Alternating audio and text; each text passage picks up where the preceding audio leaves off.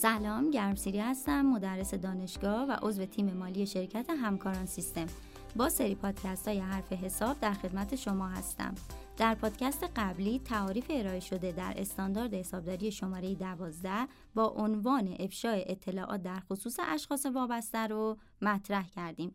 در این پادکست می‌خوایم افشا در استاندارد حسابداری شماره 12 و موارد اون رو عرض کنیم.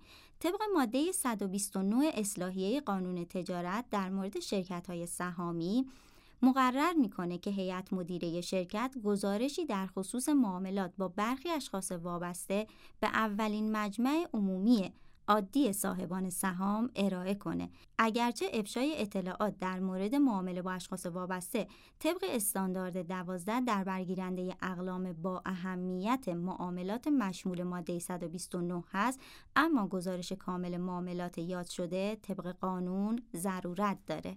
در قضاوت نسبت به اهمیت معاملات با شخص وابسته نه تنها اهمیت اون برای واحد تجاری گزارشگر بلکه اهمیتش در رابطه با شخص وابسته طرف معامله موارد زیر باید در نظر گرفته بشه. یک شخص وابسته طرف معامله از مدیران اصلی واحد تجاری باشه. شخص وابسته طرف معامله از خویشاوندان نزدیک مدیران اصلی واحد تجاری باشه. شخص وابسته طرف معامله واحد تجاری تحت کنترل اشخاص مورد اشاره در بند یک و دو باشه. روابط بین واحد تجاری اصلی و فرعی باید صرف نظر از انجام یا عدم معامله بین اونها افشا بشه.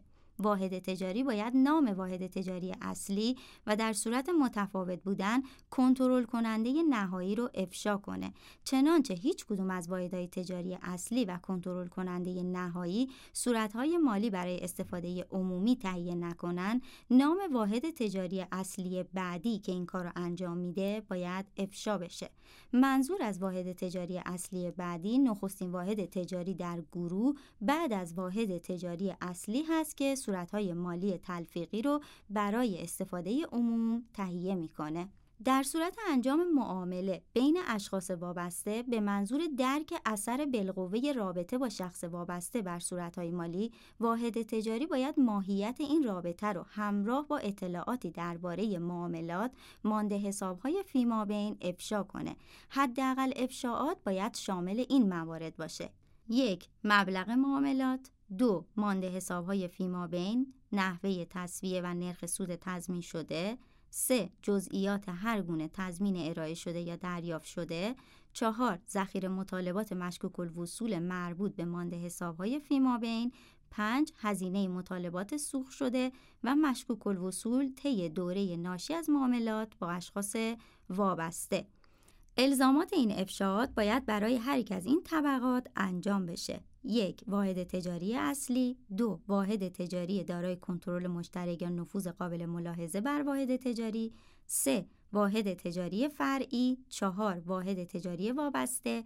پنج مشارکت های خاص که واحد تجاری در آن شریک خاص هست. مدیران اصلی واحد تجاری یا واحد تجاری اصلی اونها و سایر اشخاص وابسته.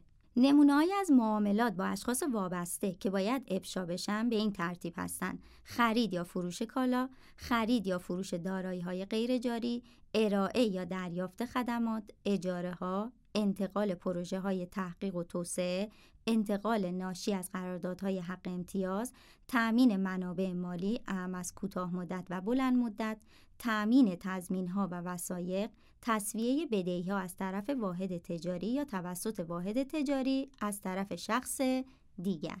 معاملات با اشخاص وابسته اساسا در دوره افشا میشه که صورتهای مالی واحد تجاری تحت تاثیر اون معاملات قرار گرفته باشه.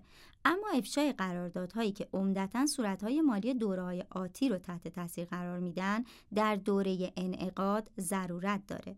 افشای این که شرایط معامله با اشخاص وابسته با شرایط حاکم بر سایر معاملات انجام شده در روال عادی داد و ستدهای واحد تجاری یکسان هست باید تنها زمانی صورت بگیره که این امر قابل اثبات باشه. در صورت وجود تفاوت با اهمیت بین شرایط معامله با اشخاص وابسته و شرایط حاکم بر معاملات حقیقی موارد افتراق باید افشا بشه. اقلام با اهمیت مشابه باید به صورت مجموع افشا بشن مگر اینکه درک اثرات معاملات با اشخاص وابسته بر صورتهای مالی واحد تجاری مستلزم افشای اونها به صورت جداگانه باشه. در این پادکست موارد افشا در استاندارد حسابداری شماره 12 رو عنوان کردیم. استاندارد حسابداری شماره 12 به پایان رسید.